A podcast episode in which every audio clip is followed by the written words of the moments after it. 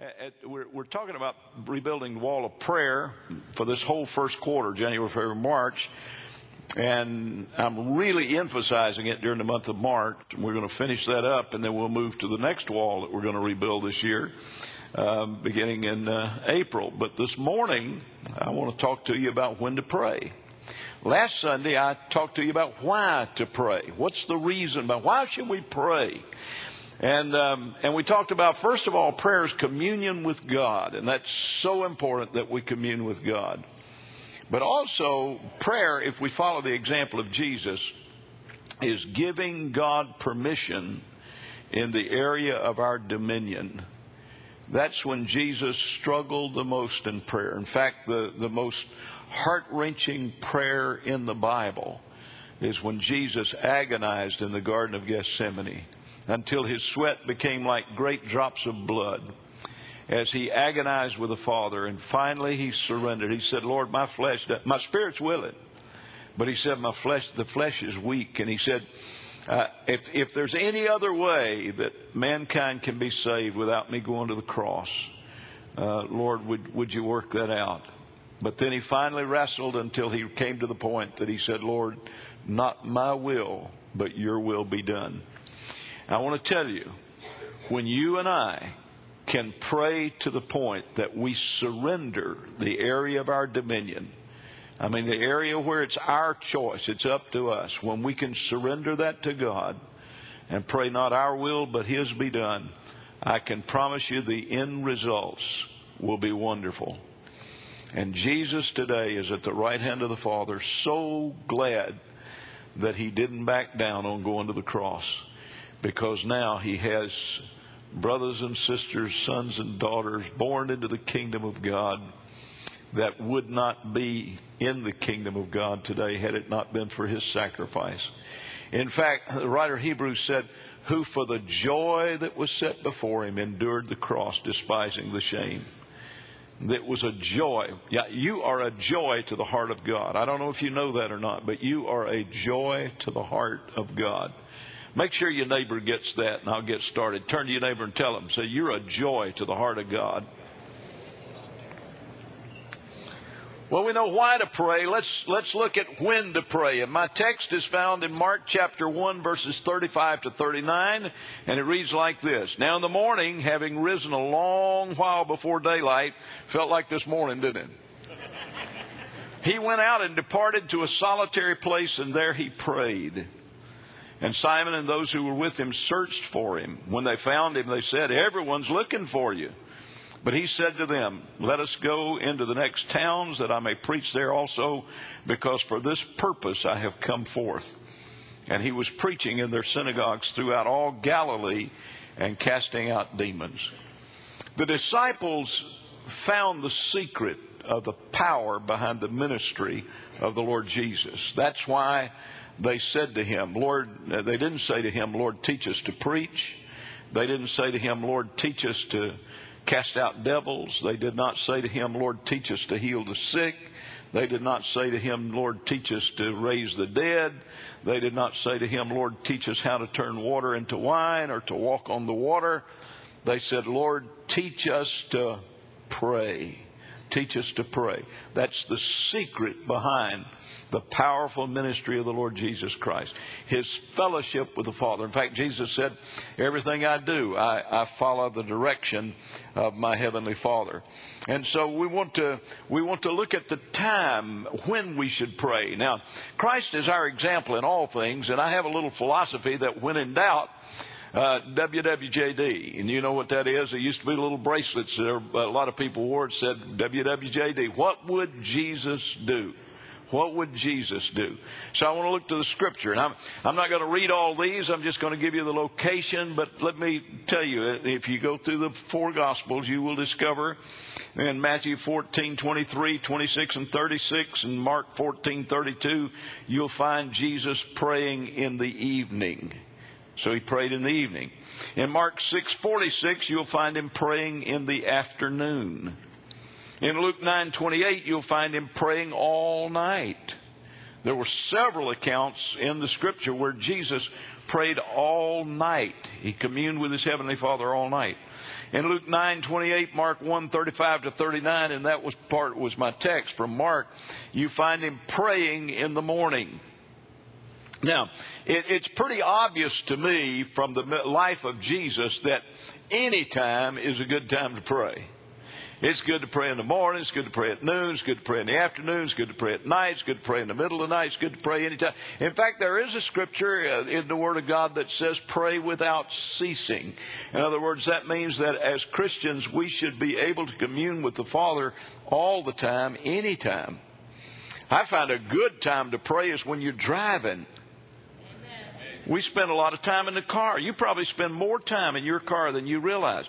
And I can promise you this if you will pray while you're in the car, it will cut down on road rage. It really will. It's hard to it's hard to do bad things and scream bad words at, at people if you're praying. What are you going to do? Say, "Excuse me, Father, just a moment. I got to tell this guy something." Yeah. No, no, no. So I would encourage you to pray while you're driving. That would really help. Amen. My wife prays when she's riding. And it's because of my driving. but that's a good time to pray. Anytime's a good time to pray. But there's one thing that I notice when I study the life and the ministry of Jesus, and that is that he had a habit of praying early in the morning.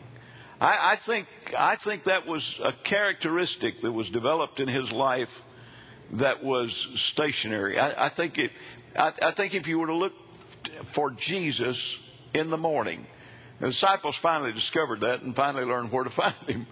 Every morning he would be somewhere praying. He started his day in communion with the Father. Now, if he's our example, and he prayed uh, early in the morning, then I, I, want to find out why should we pray early in the morning. So I want to take you way back in the Old Testament, the book of Genesis. There's an interesting event that took place in the life of a guy named Jacob. You'll recognize this event when I read it to you from Genesis chapter 32, verses 24 to 28. Then Jacob was left alone, and a man wrestled with him until the breaking of day. Now, when he saw that he did not prevail against him, he touched the socket of his hip, and the socket of Jacob's hip was out of joint as he wrestled with him. And he said, Let me go, for the day breaks. But he said, I will not let you go unless you bless me. So he said to him, What is your name? And he said, Jacob. And he said, Your name shall no longer be called Jacob, but Israel, for you have struggled with God and with men and have prevailed. Now, like I said, most of you know this story. Jacob uh, had been quite a rascal in his younger years. In fact, uh, uh, early on uh, uh, in life, he had um, had, had um, swindled his brother out of the birthright. His brother was the oldest; they were twins, but his brother was born first, so he had the right of the firstborn. And and um, Esau was his brother's name. Came in from hunting one day, and he was so famished he was near death when he got home. And Jacob just happened to have some um, some stew going, and uh, offered him uh, something to eat. And, and Esau said, I'm dying. He said, please give me something to eat. And he said, I will, but you, you're going to have to pay for it with your birthright. Will you give me your birthright? And Esau said, if I'm dead, my birthright's not worth anything to me. So he, he gave him his birthright for just a little mess of pottage. And he ate that and revived. And of course, then he was angry because he had lost his birthright. Later on, Jacob cheated him out of the blessing of the older son. And, and, that's another long story that most of you that study the Bible are familiar with. But but uh, this time, and and the, if the, if anything, the blessing was just as important, maybe even more so, to the older son even than the birthright. And so when when he wound up getting cheated out of that, his words were, I'm not gonna I'm not gonna do anything right now to upset my family because my dad's old and uh, and his eyes are dim and he's not going to be around a whole lot longer and I don't want to upset him anymore. But when my dad passes away, I'm going to kill my brother. And that's the last thing Jacob remembers from Esau.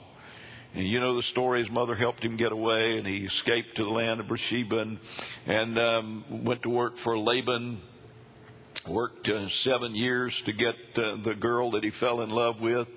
And then his uncle Laban pulled the wool over his eyes. By, by the way, you'll always find somebody slicker than you you know, there, there's somebody out there. You you may pull. You may be the sharpest one on the on the road right now, but somebody out there can get you too. And and he got old Jacob, boy. We made him work seven years for his wife, and then he slipped in her sister, and so he wound up married to her sister, and he had to work seven more years to get his wife. I'm not going to ask for a show of hands, but how many of you men this morning?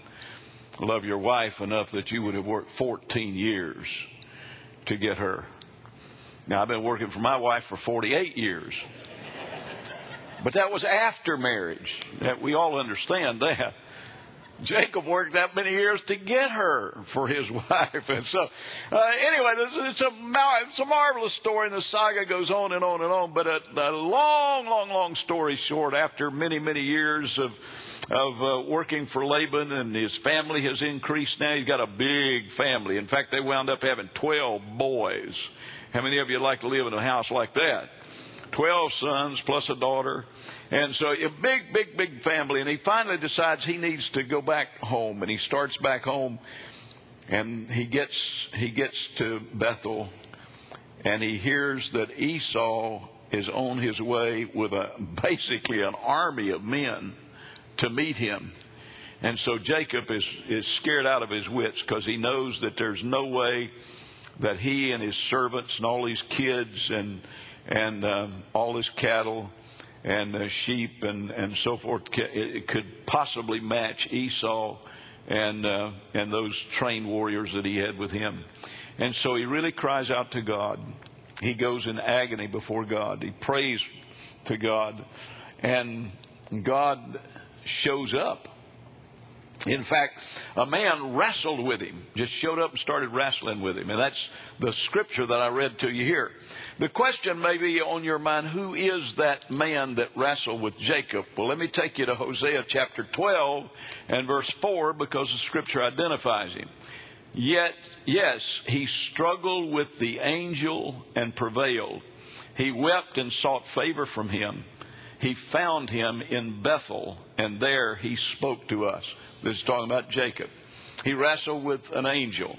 Now, many people, including myself, believe that that is the angel as he's referred to in the Old Testament. This is a theophany. This is uh, an Old Testament, perhaps, um, appearance of, of, Jesus. But anyway, he's referred to as an angel. Probably the angel, the, the, the same one that Joshua met who was captain of the Lord's host. This is an angel of the Lord. But uh, you, as we read that, and, and uh, Jacob wrestled with that angel apparently all night long. And then the angel said, You got to let me go. Yeah, I know you're holding on for dear life, but you got to let me go. And Jacob wouldn't do it. And so the angel, being much stronger than Jacob, of course, he just he just uh, gave him a karate chop on the hip and knocked his hip out of joint. And if you've ever had a, a, a, a joint, a, bones out of joint, you know how painful that can be. But Jacob is still hanging on. He's refusing to let go. And the angel said, You've got to let me go. Now, the question here is why did the angel have to leave? And he answered it. I read it to you a while ago. It's the uh, second, the first part of verse 26. We're going to put it on the screen. Right, right here's why he had to leave. And he said, "Let me go, for the day breaks. It's it's daybreak. The sun's coming up. I've got to go." It, it's very interesting when you look at this word daybreak, and I've studied it in so many Hebrew dictionaries that uh, I've lost count of them. But but uh, it's it's an interesting phenomena here. There there are two main meaning, meanings uh, from from this word, and I think both of them have an application here. The first meaning uh, of the word daybreak here is dawn or the early morning or the breaking of day. It comes from a root word, however, that means to plow or to break up, also to inspect, to search, and, uh, and to seek out. So let's go back to this then. The angel had to leave because it was daybreak or inspection time. Now, that may throw you for a loop a little bit, so let me let me uh, give you something that you will recall that can will connect here. You remember in Job chapter 1? The Bible said that the sons of God is referring to the angels of God. They came up before the Lord, and Satan appeared with them. You remember that? Remember that story? You read the book of Job? Um, and that's when Satan was um, asking for permission to, to harm Job because Job was such a righteous, holy man. Uh, the enemy really wanted him to curse God. And of course, the whole story of Job shows you that he didn't. He came out uh, marvelous victory at the end. But what was happening here is that in the morning, at daybreak, the angels were coming before God for inspection. It's inspection time. You, you, see, the angels are not just out here floating around all over space just doing as they please. Angels do what they do at the command of God, period. That's what they do. And they're held accountable. God holds all of his creatures accountable. And he holds the angels accountable. So there's an, there's an inspection time for the angels. There's a time for them to give an account of what they've done that God told them to do. There, there's a lot of false teaching out there about angels. There's some of the stuff that just gets so weird and off the wall. And I don't want to burst your bubble, and I'm certainly not trying to make you feel bad if you've taken comfort in this. But, but I want to tell you, it's, it's just a false concept. There's a lot of people that believe that their dead relative is now their guardian angel. Well, that's not true. You have a guardian angel, but it's not your dead relative. We don't become angels in the next life. Uh, and and when uh, before I get done with the sermon this morning, you'll be glad that we don't, because we're actually of a higher order in the Lord. We're sons and daughters of God. Angels are actually sent to minister to us. But um, and and and then there's also this mushy, sentimental, uh, gooey uh, stuff about angels. You remember remember that um, TV program several years ago, Touched by an Angel? Remember that? Now, that is a wonderful. I'm not trying to put it down. It, it was nice. It, it always had a good ending. But they had these angels that were so. Uh, they just you know felt sorry for these people, and they'd come. Let me. Angels don't do what they do for you because they feel sorry for you. In fact, I'm, I, I don't want to, uh, I, I, don't want to burst your bubble, but an angel cut your head off if, if God tells them to. I mean, they, they don't have any feeling for you. They don't have a dab of feeling for you. They do what they do at the command of God. They're not floating around here looking for people that they feel sorry for or they're touched by. No, no, no, that's not it. If you don't believe it, ask Balaam. When you have, you remember Balaam? In the Old Testament. Balaam was riding a donkey and he got out of the will of God. He's going to curse the people of God. God sent an angel down there to stop him. Balaam didn't see him, but his donkey did. Balaam had a donkey that's smarter than him. I've met some Balaams in my time, and you have too. Yeah. He wasn't as smart as a donkey. That donkey stopped. He balked on him, and, and Balaam started beating the donkey. He said, Go on, go on.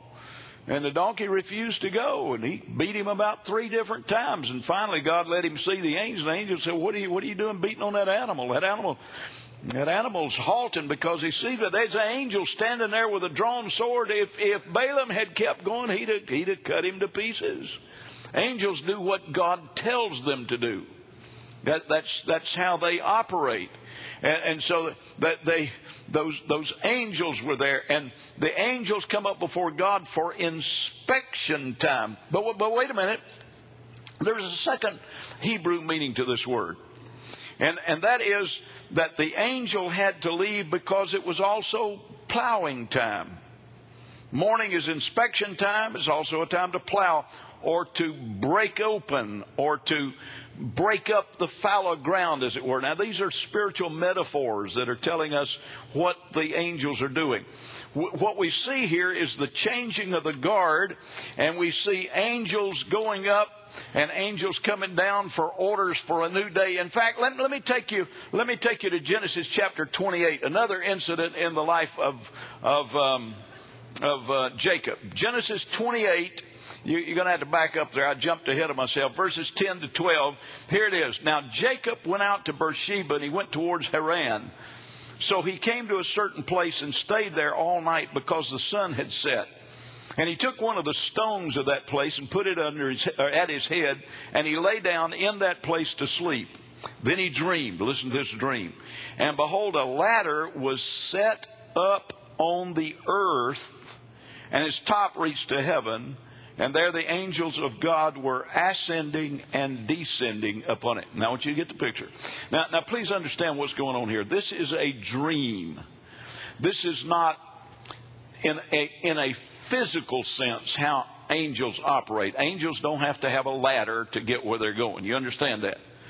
But what God does here in this dream, He gives Jacob a dream that will help him with things that he understands to get a, a, little bit of understanding about the spirit world around him. That's the whole purpose of this.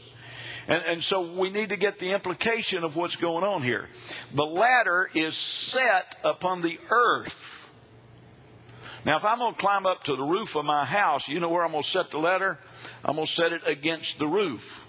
This says the ladder was set on the earth. So that indicates to me that the ladder is from up there and it's being set. Let, let, us say I'm going to set a ladder here so I can get up and down the front of this little platform here. I, w- I would set the ladder down there. And, and, and so that's what Jacob saw. He saw a ladder from heaven that was being set upon the earth. And then, as soon as it was set, some angels start ascending, and some other angels start descending. And here's the picture of what's going on. At the breaking of day, the angels have to come for inspection and new orders for their day. And so you got the angels that's been watching over Jacob for the last 24 hours. They're on their way up, or eight hours, or whatever their shifts are. I don't know how God's got all this worked out, but God's a God of order. There is some order to the way they operate. You got angels going up. You got new angels coming down. Now here's the way I see it in my mind. Now this is not scripture. This is just rich here. Okay? I, I, in my mind, I see, I see these angels coming up. They've been watching Jacob for the last little while and uh, they're high fiving these angels coming down. These angels coming down and said, how, how did Jacob do last night? He said, Well, we, we had we had uh, we had an interesting night. Um, what what kind of orders you got for him today? He said, Well, God told us to go down there and take care of him. He's going to run into Esau today, and um, we're going to protect him and see that he doesn't get hurt. You got angels going up and angels coming down. And, and they're, they're, the, the angels coming down have their new orders. They are, they're going to break open new territory. They're going to, they're going to plow through whatever needs to be uh, taken care of. They're going to deal with whatever needs to be dealt with. And so the angels are there because now it's plowing time. Oh, folks, it, this happens early in the morning. No wonder, no wonder in Scripture you find Joshua rising early in the morning to cross the Jordan River in Joshua 3 1. No wonder Joshua rose early in the morning to prepare for the priest in Joshua chapter 6, verse 12. No wonder all of Israel rose early in the morning to march around the city walls of Jericho because God's about to bring them down. No wonder Gideon rose early in the morning to check the fleece that he'd put out before God. No wonder Gideon rose early in the morning to destroy the altars of Baal and declared Jehovah God over that area. No wonder Hannah rose early in the morning to talk to God about giving her a child, and God gave her a son by the name of Samuel. And I could go on and on and on through the scriptures this morning. There's person after person after person that rose early in the morning for significant things to happen in their life or their ministry or their family or their home or their nation or their personal lives. It's important that we rise early in the morning. That's when the angels are reporting to God, getting new orders and new ones coming down to minister to the people of God. Somebody give God some praise, if you will.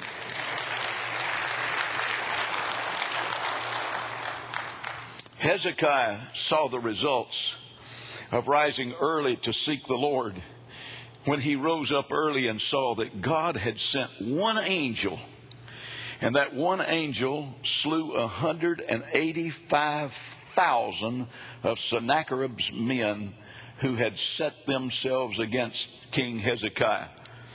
Uh, listen, folks, this, this ought to make you get out of bed in the morning.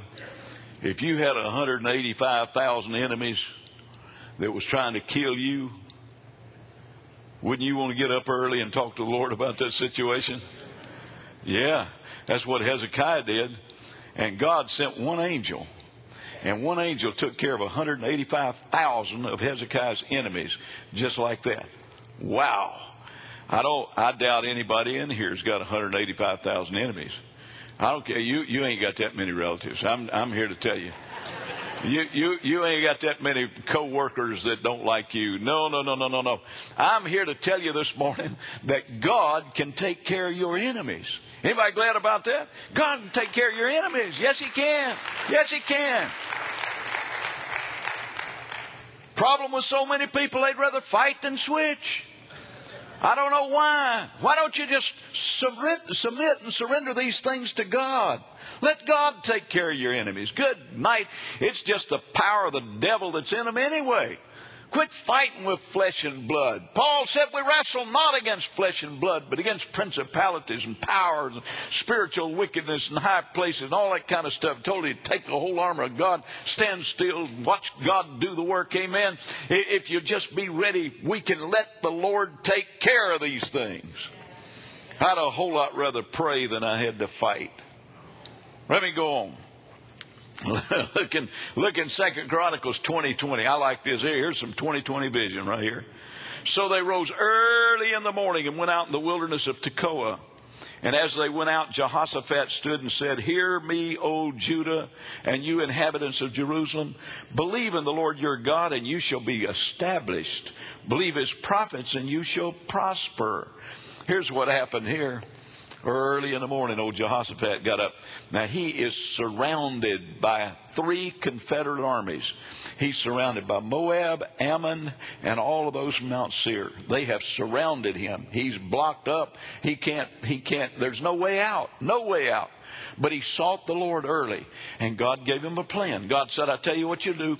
If you'll worship me, I'll take care of the enemies. And so Joshua called the choir together and he got all the musical instruments and he got all the singers and he put them right out in front of the army. And they started marching right into the teeth of the enemy. And as they sang and worshiped god glory to god god sent his holy angels and they got the, these three armies so confused till they got to fighting each other and self-destructed and when they got finished with that thing the bible said it took them three days to take up the spoils from that battle for the, the things that they had won. Oh my goodness. Folks, isn't that better than fighting? Just get up early and get your petition before the Lord so that the angels can get an assignment to help you out and let God take care of your situation. Somebody say amen. amen. Early in the morning, early in the morning. Go ahead and give him praise. I'm talking about God who's able. Talking about God who's able. Uh, I'll just read it to you. Here's what happened. Second Chronicles 20, 22. Now when they began to sing and to praise the Lord, praise, the Lord set ambushments against the people of Ammon, Moab, and Mount Seir who had come against Judah, and they were defeated. God can defeat your enemies. Now, I, I, know I've been talking a lot of stuff in the Old Testament. Let me let me move over to the New Testament because I love the covenant in the New Testament that we have. So let's look at the New Testament information about angelic help.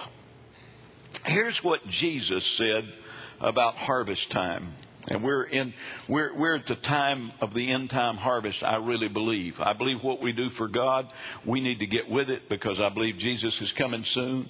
But I believe God's going to have a great harvest come in in these last days. And and this harvest, uh, when I'm talking about harvest, folks, I'm making it personal. I'm talking about your kids. I'm talking about your brothers and sisters, your moms and daddies, your your sons and daughters, your aunts and uncles, your your nieces and nephews, your cousins. I'm talking about our family here. It's time to get them in. The, how many of them believe it's time to get them saved? Amen. Time to get them in. Okay? Here's what Jesus said about the harvest. He gave a parable. I'm not going to take time to go into the parable. You can read it for yourself in Matthew 13 if you'd like to after you get home. But in verse 39, the second part of that, the disciples came, they didn't understand the parable, so Jesus explained it to them so they'd understand. Here's what he said The harvest is the end of the age. I believe we live in the last days. the end of the age. So that's right where we are now. Look at this. The reapers, we're talking about the harvest, the reapers are the angels. So God said that there are angels available to help us reap the harvest at the end of the world. Now look what Jesus said in Matthew 9:37. He said to his disciples, "The harvest truly is plenteous, plentiful and the labors are few. Therefore pray the Lord of the harvest to send out labors into his harvest." Now, for many years, I thought that only meant other people. I just supposed to pray, God, please send us some more people to help us. God, please send us some more people to help us. But that's not all it includes. Jesus said the reapers of the harvest are the angels. So we have a right to ask God, Lord, we need some heavenly help. I've been in some situations where I need some heavenly help. I mean, it wasn't earthly help wouldn't get the job done. Amen. All the friends I knew, all the bankers I knew, all the, in, in fact, when we were trying to buy this property here, we had to have heavenly help. We had to have heavenly help. We, we couldn't do it with, with, with, with what we knew normally. It, it, everything was backwards. The bank that we'd always done business with, we were on a personal basis with, never turned us down for anything, had been bought out by a big bank. And every big bank we went to wouldn't help us. We needed some heavenly help. And so we sought the Lord until God gave us some spiritual direction that turned the whole thing around. Everything you see on this hill is a miracle from God. God gave it to us. I'll, I'll, deal with that later on when I'm talking about worship. But I, I want to show you what the Bible says in Hebrews chapter 1 about angels. Here it is. And of the angels, he says, who makes his angels spirits and his ministers a flame of fire. Now drop down to verse 14. He's still talking about angels here.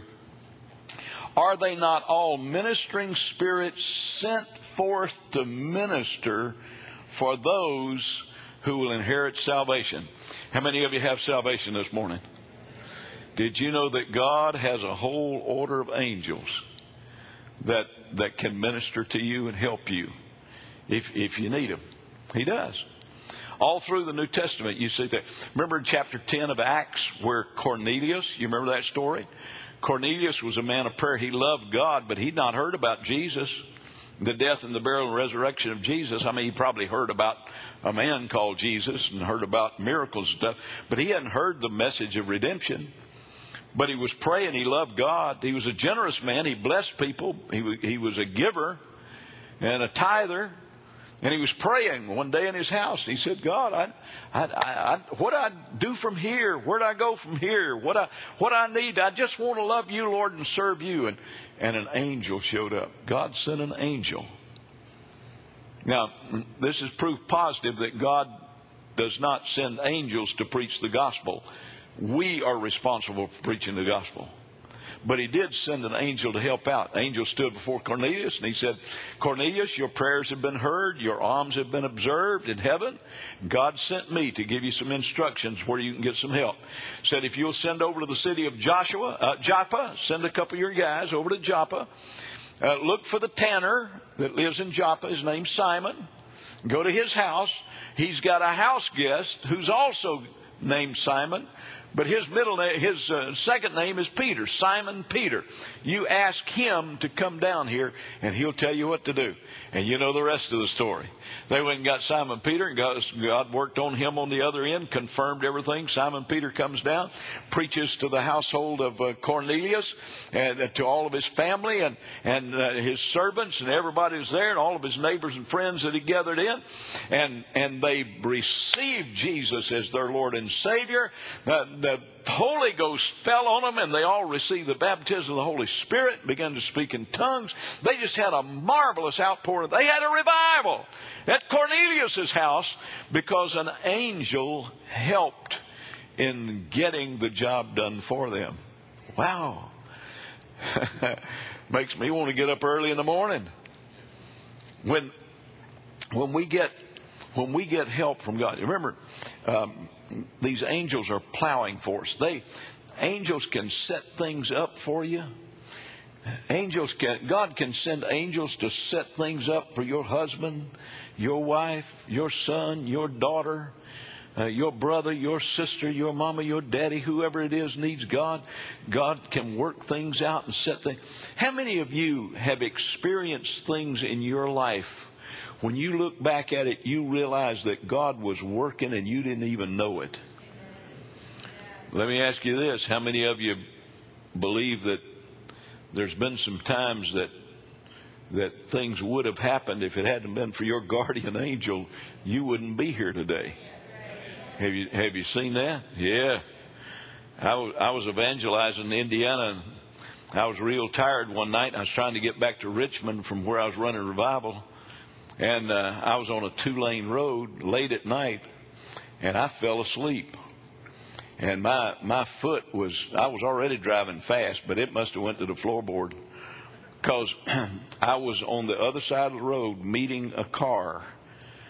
His his headlights were so close to me it caught me right straight in the eyes and woke me up. And I was going between 90 and a 100 miles an hour head on towards a car that was almost at me I have no idea to this day except that God must have done it how my car got out of the way of that car and we didn't collide that, that was that was I believe the angel of God that, that was protecting me. And and I don't I don't doubt for a moment that when we get to heaven and God lets us see into all the things that He did for us on this earth, that there's probably a lot of things that we're just going to fall down worship again and say, Oh, Lord, I, did, I didn't even realize how close to death I was right there. And thank you, Lord, that you sent an angel Amen. To protect me. I'm here to tell you God can protect you. He can protect you out the door this morning. He can connect you on, He can protect you on the other side of the earth. I, I don't care whether your son's uh, in Atlanta or in Afghanistan. We serve a God that is able. Amen. We serve a God that is able. Praise God. Praise God. Praise God. I'm going to skip over those ne- that next scripture two here, and I, I want to. Uh, I just want to briefly say another reason that you get up early to praise to get direction from the Lord. Moses went to the mountain early in the morning to get direction from the Lord. If you want direction from the Lord, get up and seek the Lord early, and He'll give you direction for your life for that day. Um, here's one you'll love, and I, I, I don't want to pass this one by. This is where we get new mercies. Look at Lamentations 3 22 and 23. It is the Lord's mercies that we're not consumed because his compassions fail not. They are new every morning. Great is thy faithfulness. Wow. Do you know? do you know? I, I, I, woke up this morning, and I, and I, I woke up about about um, three three three uh, thirty, the new time, the new time, that means what, uh, whatever the old time would have been. But I woke up at 3:30 this morning, realizing that, that, that, in a little bit I'm gonna have to get up. I get up at four, and I need to get down here and get everything opened up and get the lights on and the air conditioners running or the heat or whatever it is you need, and the gates open, all that stuff. And so, but the first thing, of course, the sermon was on my heart and on my mind. But the first thing I was, I was thinking about this morning praise Lord. I, I hate this time change where you lose an hour. And, uh, you know, I'm frustrated by, by that. But I, I, I, I think, I said, Lord, it doesn't matter. It doesn't matter what the time change does. It doesn't matter what the weather is like outside. This morning, Lord, I just thank you that it's a new day and that I've got brand new mercies from my Heavenly Father for this day. Oh, glory. Brand new mercies for this day. They're new every morning. You ought to get up and meet them. I got a preacher friend that he don't like to get up till about the crack of noon. And I was I was digging at him one time about this. I said, "Look, man, you've never enjoyed the the beauty of a sunrise." He said, "Look, Rich, you get it coming up, I'll get her going down."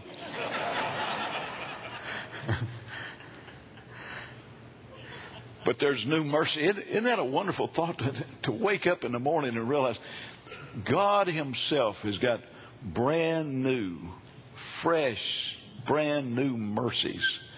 Mercies that I haven't exhausted yet. mercies that I haven't taken advantage of for this day. Wow. Praise the Lord. Well, I'm going to close with this. And I'm not going to read the scriptures because of time. I don't, I don't have much time here. Um, so I'm, I'm just going to summarize it for you. Under the old covenant, there was a way to recover what you had lost. And uh, there are several places you can go to Leviticus 25 and read about the year of Jubilee and all of that. Or in Ezekiel 46, there's a, a man that ran into, used a particular formula under the old covenant for getting back. And this, this was for uh, a son of royalty. And by the way, we're children of royalty. You all understand that, don't you? We're, we're members of the king's family. Uh, Jesus is our Lord and Savior. And God is our Heavenly Father. Boy, we're, we're part of a, a pretty special group of folks. Amen. Not trying to get you to act haughty. I'm just trying to get you to realize who you are in the Lord today. We don't we don't need to put our head down and and act like we're uh, you know second class citizens. We we first class citizens. Amen. We're on a journey. We're just passing through town. Our city is is there. Glory to God. But anyway, here's, here's the formula under the Old Testament. If you've lost something that belongs to you, or that did belong to you, and you want to take it back, here's what you had to do. You had to come before the priest with an offering, a sacrificial offering. You gave an offering to put on top of this request or this prayer. And then you said to the, to the priest, you said, um, that, that land over there, used to belong to me, and uh, and and I, I, lost it. It was it was taken from me by somebody else. But uh, this is the year of jubilee. You had to correspond that with the year of jubilee. Two things are important here. You had to have a sacrificial offering. Uh, three things: sacrificial offering, request, and the year of jubilee. And if those three things co- coincide, you could get back whatever had been stolen from you or taken from you, or whether you'd lost it just in a bad deal, or, or even if you had to sell it uh, under duress and you wanted it back. If you, those three things came together, you could get it back. How many of you are glad you're under the new covenant? Maybe this will help. Let me ask you this question, and then I'll show you how it works under the new covenant. Is there anybody sitting here today that, when you really think about it, there's been some stuff in your life that you've lost that wasn't nothing in the world but a trick of the enemy, and he stole from you? Could be in a relationship, could be in a business deal could be a family matter, could be a lost son or daughter, but but could be money. Maybe somebody cheated you out of something, beat you out of. Could be a job that you deserved. Somebody else weaseled their way in ahead of you. But but you realize when you get to thinking about it that it wasn't nothing in the world but a trick of the enemy. You've lost something in your life. Could be your reputation. Could be your good name. I, I don't know what it is, but you've lost something because the enemy tricked you and stole from you. Is anybody in here besides me that's experienced that? Anybody? Okay. I see three or four. I, I thought there'd be more than that, that that could connect with this.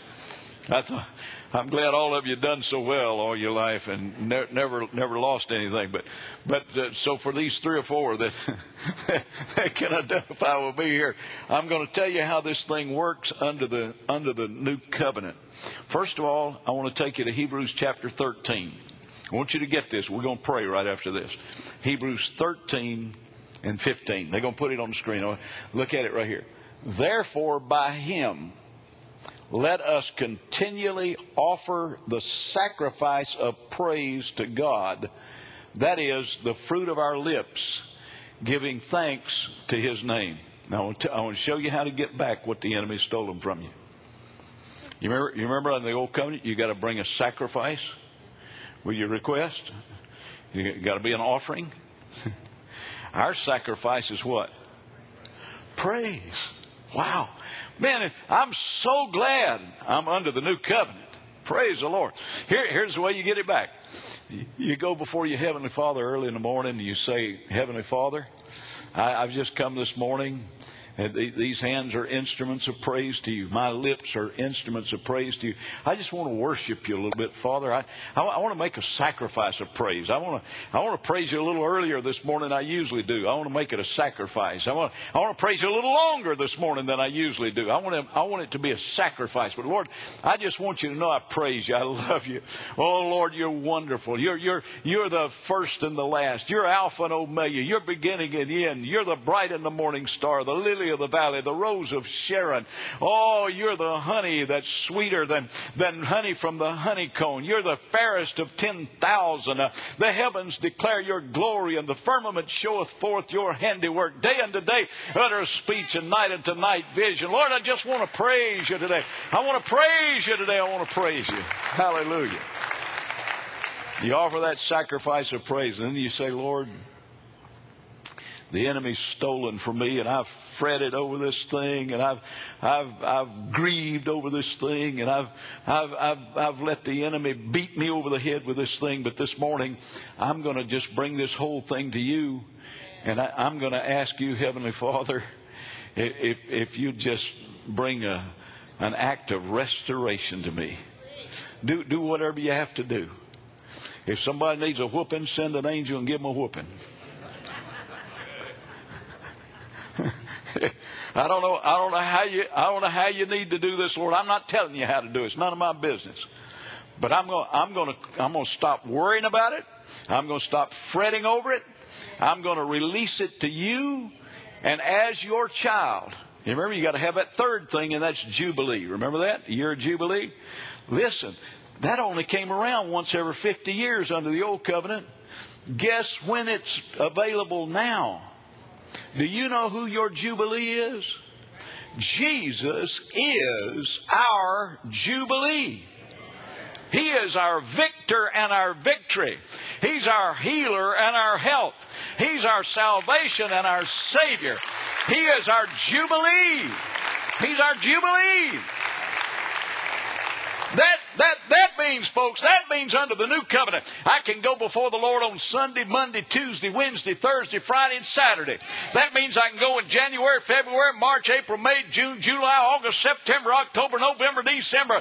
That means 24 hours a day, 365 days a year. Anytime I can go before the Lord with my petition, with a sacrifice of praise, and ask the Lord.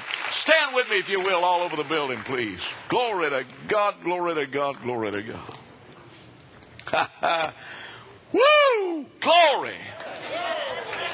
Somebody going to get some victory in here.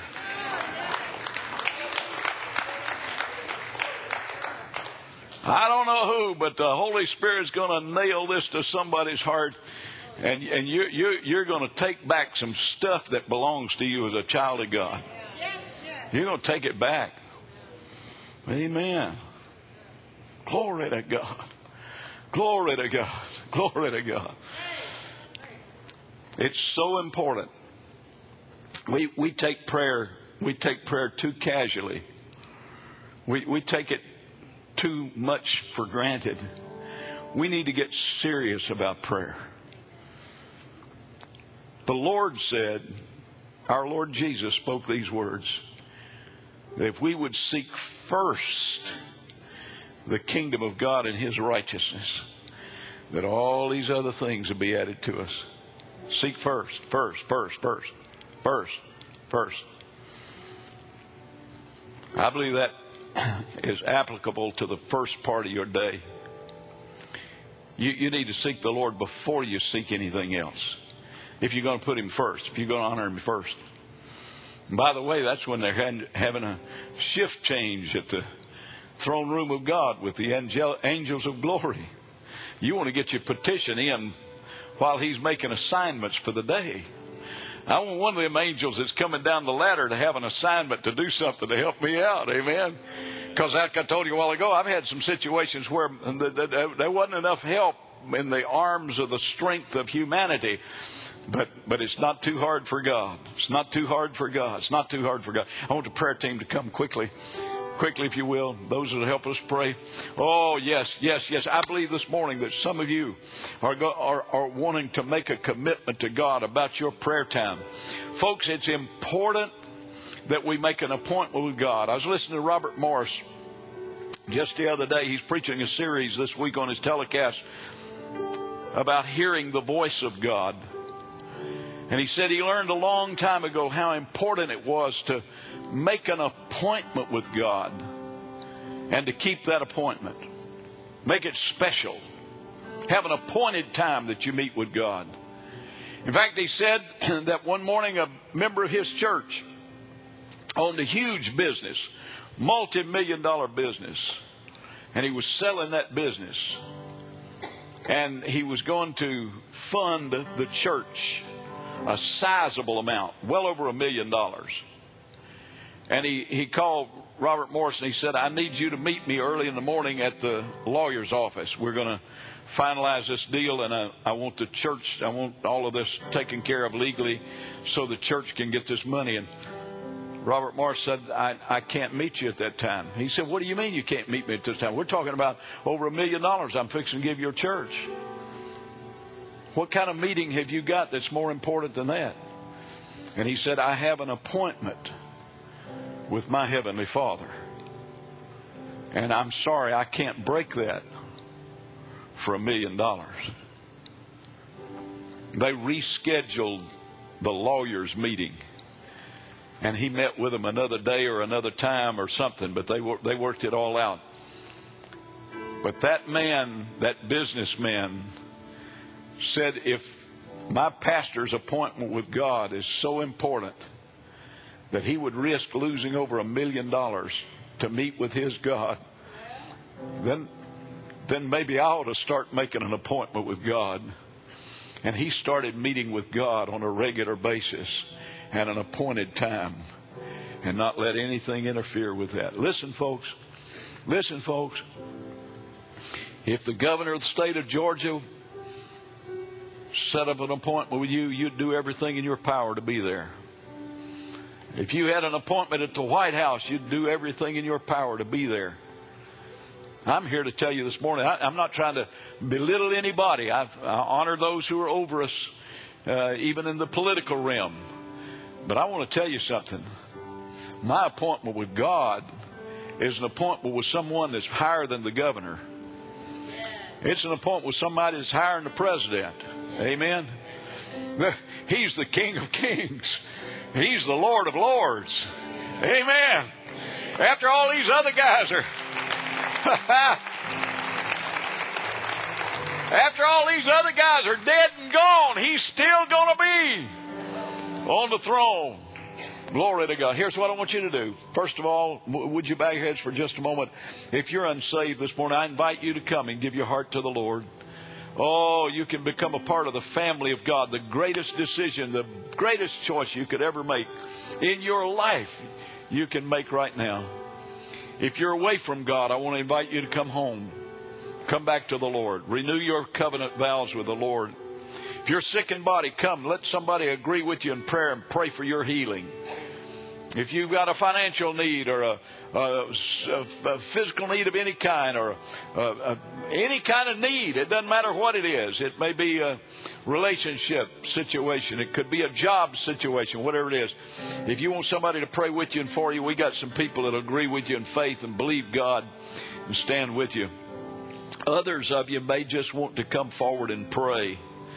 We had quite a few people in the first service just wanted to come and pray. They said they responded by uh, to, to the invitation. Uh, when I asked them, I said, "Those of you that want to want to just come and say, Lord, f- forgive me for taking my prayer time uh, a little too casual. I just want to come this morning and honor you with a with an offering of thanksgiving and and tell you this morning that I'm gonna I'm gonna make a I'm going to make a set time with you, and I'm going to meet with you, God, on a regular basis. I'm, I want to I want to make you first in my life because I, I thank you for saving my soul. I thank you for redeeming me for destruction. I thank you for giving me life and eternal life. What, whatever it is you want, just come on. The altar is open. Come on. Some are moving right now. Just come on. If you want to pray, you can kneel and pray. You can stand and pray. You can do whatever you want to in prayer. But come on, let's pray a few minutes before we go today. God bless you as you pray.